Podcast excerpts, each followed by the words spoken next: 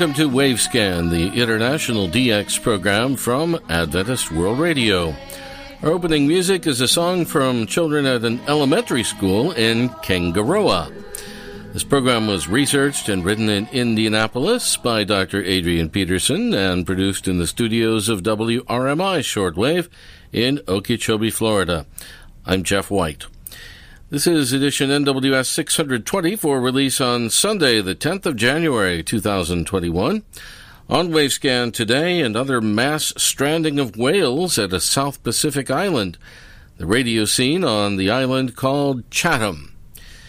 Aaron Castillo will continue his conversation with Ray Robinson of The Voice of Hope, and we'll have our Philippine DX report as well. Well, we return to the elementary school at Kaingaroa in the Chatham Islands as they present the Irish melody, Danny Boy.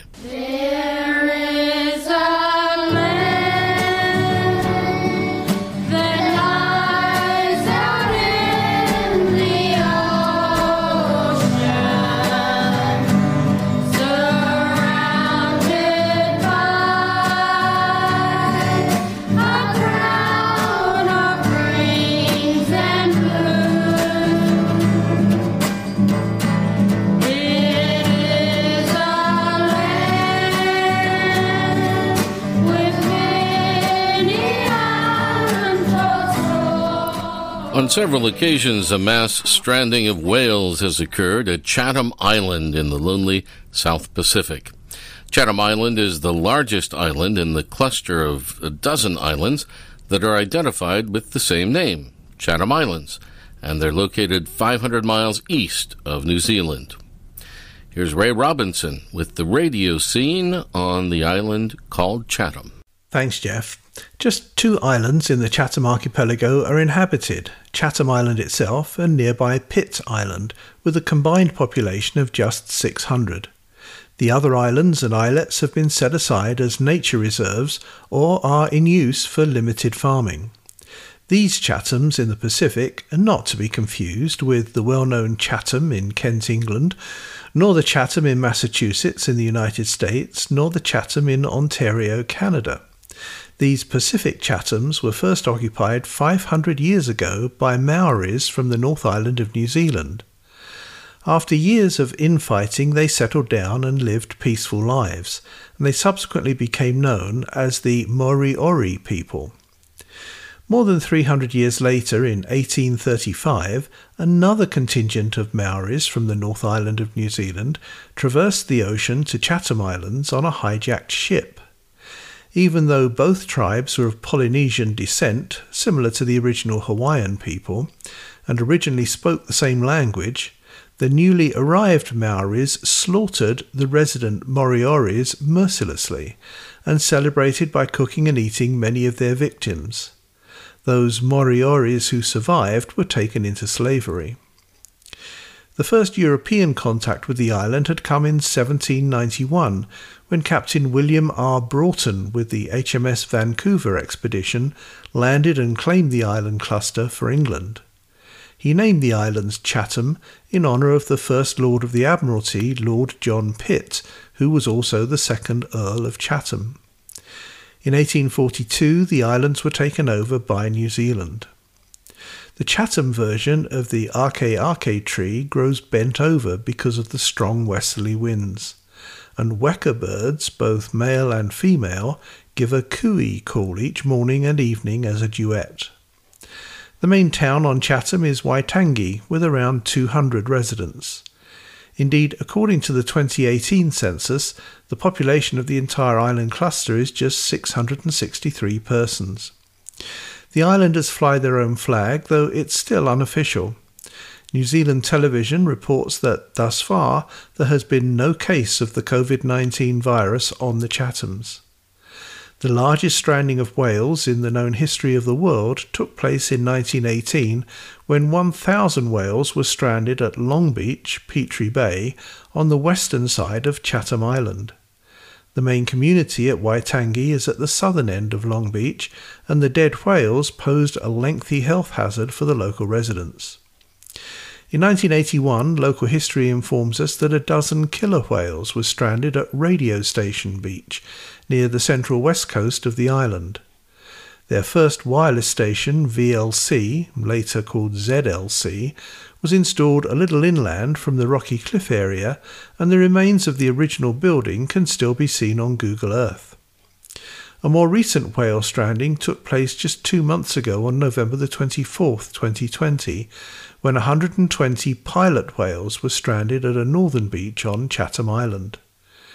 Commercial photographer Sam Wild filmed this unfortunate event that occurred at isolated Mairangi Beach, where 30 or 40 of the whales refloated themselves, though most of them remained stranded and died.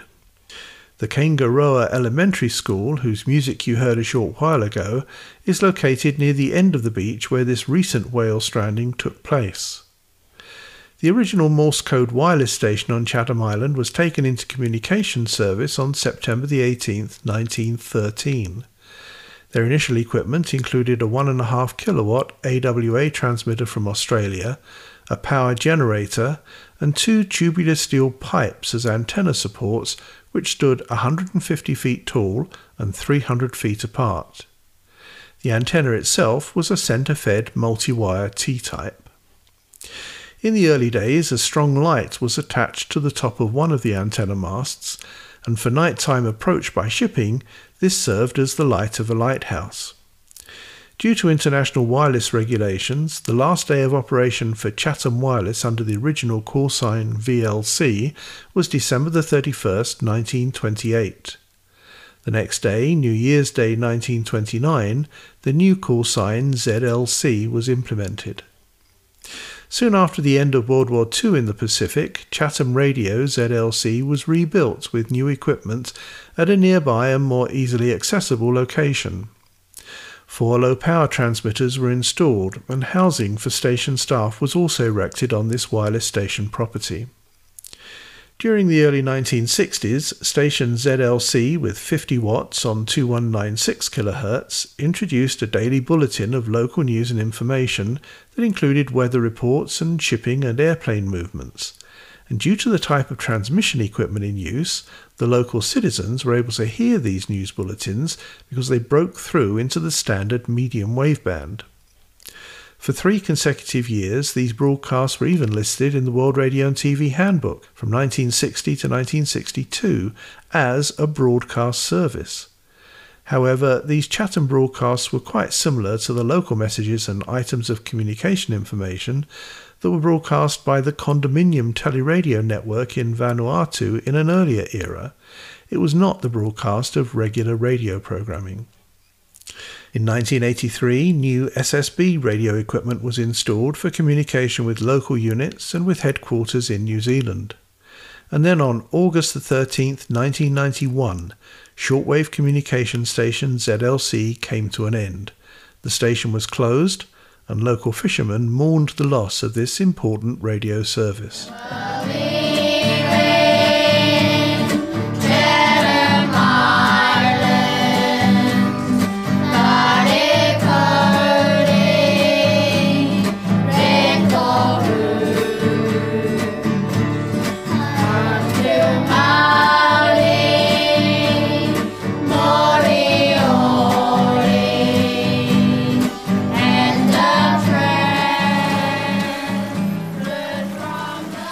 Plan to have more about the radio scene in the Chatham Islands in a few weeks' time. Back to you, Jeff. Thanks very much to uh, Ray Robinson at KVOH in Los Angeles for that look at radio in the Chatham Islands. Well, last week on Wavescan, we presented the first part of an interview with uh, Ray Robinson. He was interviewed recently on the program Electronic Echoes, produced and presented by Aaron Castillo on kpcradio.com at Pierce College in Los Angeles. Last week, Ray explained that his station, Voice of Hope Africa in Zambia, which also broadcasts Wavescan, is an important source of information for people in rural areas who may not be able to hear any AM or FM radio stations. You know, yeah, they they do have 3G network, um, cellular network. It does penetrate, and people, some of them do have smartphones. But practically nobody is listening to streaming audio on smartphones because they can't afford the data plans.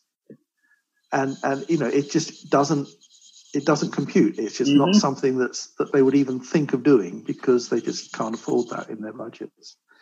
So uh, in the Middle East, we use streaming a lot. We have an AM station there. Um, but for Latin America, and uh, there's large parts of Latin America where you can only reach by shortwave, and in Africa, we cover all of the English speaking countries in Africa. Shortwave is still very important. And, you know, we're not necessarily wedded to shortwave, but right now that's the tool that's still working for us. And it's how we can reach an audience, a population. So the mission of your station is to fill in that informational gap that people who live in places where you can't get anything else, they can listen to you and get what's going on. Yeah, we're we're a Christian station. Oh, yeah.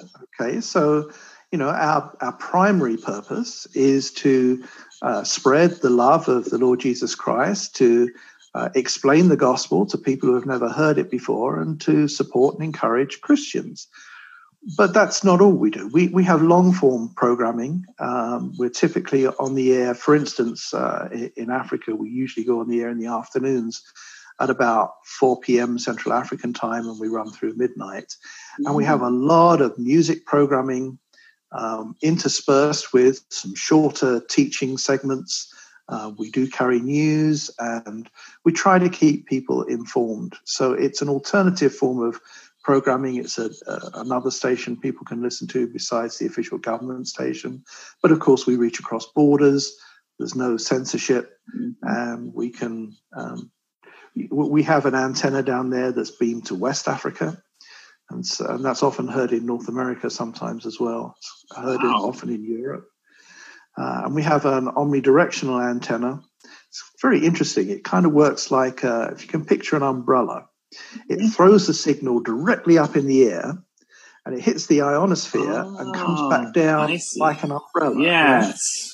And from that one antenna in just outside of Lusaka, we reach pretty much all of, if you can picture the continent of Africa, the southern part of Africa, you know, which covers yeah. perhaps from Kenya in the north down to Cape Town in the south and the full width of that continent plus the island of Madagascar out in the Indian Ocean. All of that is within the range of the omnidirectional antenna. You know, your audience uh, knows something about shortwave radio. We use 31 meters during the daytime, and uh, we use a 60 meter tropical band during the hours of darkness, uh, yeah. nighttime, to reach the, the the areas, the regions are immediately around uh, Zambia where we're based. And to West Africa, we use uh, 31, 25 and 31 meters during the daytime and 49 meters at night. So six megahertz band. It, yeah. it works very well. It's it's surprising how good, how strong, how robust shortwave broadcasting still is in some of these areas. Mm-hmm. Yeah, and how do you select what goes on the air? Like, how do you say that this this program goes between two in the morning, like 2 p.m. to 4 p.m. and then like how do you schedule out the the transmissions to people to make sure they're getting the right stuff? Well, that's a fun part of my job. I'm kind of like a program director, if you like, uh, yes. for both the station here uh, that broadcasts to Latin America and the one in Africa. We have an in country manager for the station in the Middle East.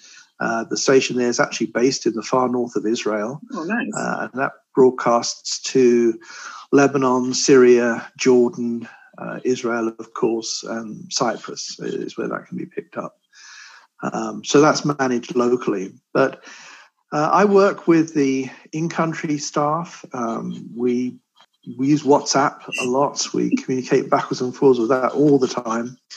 Um, and you know, we we look at which presenters are available to cover which hours. And um, so we have one presenter running a three hour shift, maybe. Um, but we slot in a 15 minute teaching program here, or maybe a 25 minute teaching program later, that, that kind of thing, and some short segments as well. And um, be sure that everything is, is covered. So working with the presenters, arranging for cover if someone's needing to take a day off or something. You know, it, it, it's always uh, an interesting challenge. But they keep me on my toes. And um, we have a, although we're broadcasting to Latin America from from Chatsworth Peak, mm-hmm. uh, uh, and I kind of have oversight of that. I don't actually speak Spanish, which oh. is a challenge. So we, we have a guy, Lorenzo Martinez, who uh, is my right hand uh, man. He's one of the main presenters on the station too, but he also oversees programming and helps us keep things organized uh, on that station. And how effective are your transmissions going out to people? Uh, how many QSL cards are you getting every week? I, I guess I probably see on an average week, maybe 20 to 30 verification or, or re- reports of reception. Yeah, that's verification QSL cards, about 20 to 30 a week. And uh, how do you see the future of your station? Your listeners can't see this, but you can. This is ah, the QSL yes. card for our station in Africa. Um, and here is, is a QSL card that we use for the uh, local station here broadcasting to Latin America. So I've just shown Aaron there two of the example QSL cards that we use. And uh, again, uh, part of my job is making sure that we maintain good communications, good relationship with uh, shortwave listeners as well. We do value their reports to us and um, that they often give us good information that our engineers can use to tweak and fine tune our transmissions. So we appreciate that very much. And where do you see the future of shortwave radio in itself? Um, well, there's been a long debate, um, probably for 15, 20 years now, over digital transmissions in shortwave. And the main uh, protocol for that is Digital Radio Mondiale, DRM. Uh, we as a broadcaster would love to be able to switch to DRM broadcasting on shortwave. Um, shortwave has tremendous coverage capabilities, and DRM enables you to put a studio quality FM stereo equivalent signal over three, four, five thousand miles. And it, it's just a fabulous technology. I've heard the results myself. But the problem has always been lack of receivers. And mm. until they're generally available, it, it's always going to be that problem. There's been good news in the last uh, two or three years because India has adopted DRM in a huge way. Pakistan has recently come good. out saying that they're implementing DRM. Brazil is going with DRM. Um, even in South Africa, they, they do have DAB already, but now they're using DRM as well, or they, they, they're going down a parallel path. So I think the receivers will come. It's just taking an awful long time. So for the future of shortwave, it's still a technology which has the ability to put a radio signal over many thousands of miles. It crosses political borders. It can't be controlled by governments. Mm-hmm. It can't be shut down in the same way, perhaps, as, say, the Chinese or the North Koreans can shut down the internet. Yes. Or the Iranians, or, you know, I mean, there are governments out there that don't want people to have free access to information. And shortwave is always the tool that people turn to when times get difficult like that. It's why the BBC still yes. broadcasts and the Voice of America yes. still broadcasts on shortwave to parts of the third world where information is really restricted. It, it, just makes sense. So I don't see it going away anytime soon. The internet is a great tool too, and we certainly will be using that as well, but it doesn't replace shortwave.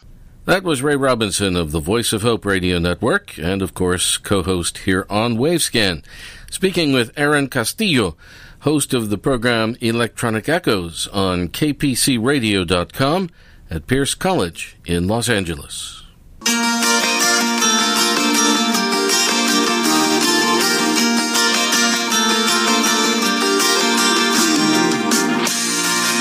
This is the Voice of Hope, KVOH Rancho Simi, Los Angeles, the United States of America, broadcasting on frequency 9975 kilohertz in the 31 meter band and it's the big yeah. broadcast station of the Lord God Almighty. That's the Holy Spirit. He yeah, can speak to everybody true. at once and anybody he wants to. If they're and listening, it, it yes. sounds unique, but when you when you start talking about it, someone goes, "You know, God told me that too in prayer this morning," and so that's the beautiful broadcast system we have here. Mm. Well, you know, Heather and I. Um, have been uh, giving leadership to Strategic Communications Group, which is the Voice of Hope World Radio Network.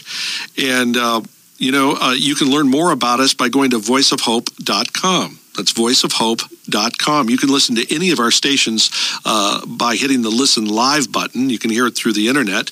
And of course, it'll uh, give you some broadcast schedules there as well. Ray Robinson, our vice president, has uh, put those uh, together for us, and they look great. They're wonderful color charts of our broadcast schedules for all of our stations. And Ray's put a lot of work into that, and we appreciate him for that. And and uh, he does all of our, our program scheduling. So I preempted a program he had scheduled for tonight, but I'm glad we did because uh, I, I believe this message of hope is for you. And if you're listening, let me know that you heard the broadcast. Write to me uh, by email, studio at voiceofhope.com. That's studio at voiceofhope.com. Happy New Year, everyone. To our dear shortwave listeners, wherever you are, welcome to the January 10th edition of the Philippine DX. This report number 166. I am Henry Umada in Bacolod City, Negros Occidental, Central, Philippines. Glad to be back and thank you for listening. I would like to thank our DXer friends for sending their reception report most recently. Mr. Dmitry Misin in Kazan, Russia, Mr. Konstantin Prabotorov in Zaporizhia, Ukraine, and Mr. Takuji Sahara in Tokyo, Japan. To all of you, thank you very much. Reception lags for December 2020. December 4, China Radio International on 7410 in Filipino from Chinua, Zhejiang Province at 1043 SAO 454. December 4, KBS World Radio on 9770 in Vietnamese from Kimjae at 0837 SIO 444 December 11 Radio Taiwan International on 11915 in Indonesian from Tainan at 1234 SIO 555 December 11 China Radio International 5910 in Filipino from Beijing at 1150 SIO 555 December 12 Adventist World Radio on 17540 in Filipino from Guam at 1045 SIO 555 December 13 BBC World Service on 9580 in English from Singapore at 1144 SIO 444 December 15 BBC World Service on 11825 in English from Singapore at 1227 SIO 444 December 15 China Radio International 11955 in Filipino from Kunming. At 1152 SIO 555 December 16 Radio Pilipinas Overseas Service on 9470 in Filipino from Tinang at 0230 SIO 434 and December 17 Radio Taiwan International on 15320 in English from Tainan at 0336 SAO 434. Send us your comments, suggestions, reception lags, and informations to PilipinasDX at yahoo.com. That's P-I-L-I-P-I-N-A-S-D-X for PilipinasDX at yahoo.com. This has been Henry Waday for Wavescan in Bacolod City, Negros Occidental Central, Philippines sa at maraming salamat po. Finally, I just want to mention a couple of uh, reception reports we've received recently from Germany. Eckhard Rocher writes to us from Dessau-Roßlau in Saxon-Anhalt, Germany, and he heard Wavescan at 1200 UTC on 9510 kilohertz, relayed from the Italian radio relay service. Says I was able to listen to your special Christmas program of Wavescan on 9510 kilohertz via IRRS the signal was good. I used my portable satellite 700 by Grundig with a telescopic antenna and I observed some fading, but it wasn't a problem for the listening to your nice program. The music was very nice, but to be honest, I only knew some of the records you played. Of course, it was interesting to listen to Christmas songs from countries like China or South Africa. I wish you a lot of positive feedback for your efforts to prepare such a program. I'm sure it isn't done in 30 minutes. well, uh, no, it isn't, but uh, most of the work on that, I uh, must say, was done by Adrian Peterson and uh, Ray Robinson. Uh, uh, Eckhard says, I wish you all a happy and healthy New Year 2021. Hope it will be a better one for all of us. Thank you very much, Eckhard Rocher in uh, Sachsen-Anhalt in Germany. And another one from Germany, Gerald Puhlmann in Berlin, says he heard uh, uh, Adventist World Radio's Wavescan via the IRRS transmitting station. Uh, and he says that it was at 1100 UTC on 9510 kilohertz with good reception quality of SINPO 45444. His receiver was, he says, a small Tecsun PL660 with the telescopic antenna. Well, thank you very much, Gerald Puhlmann in Berlin, Germany.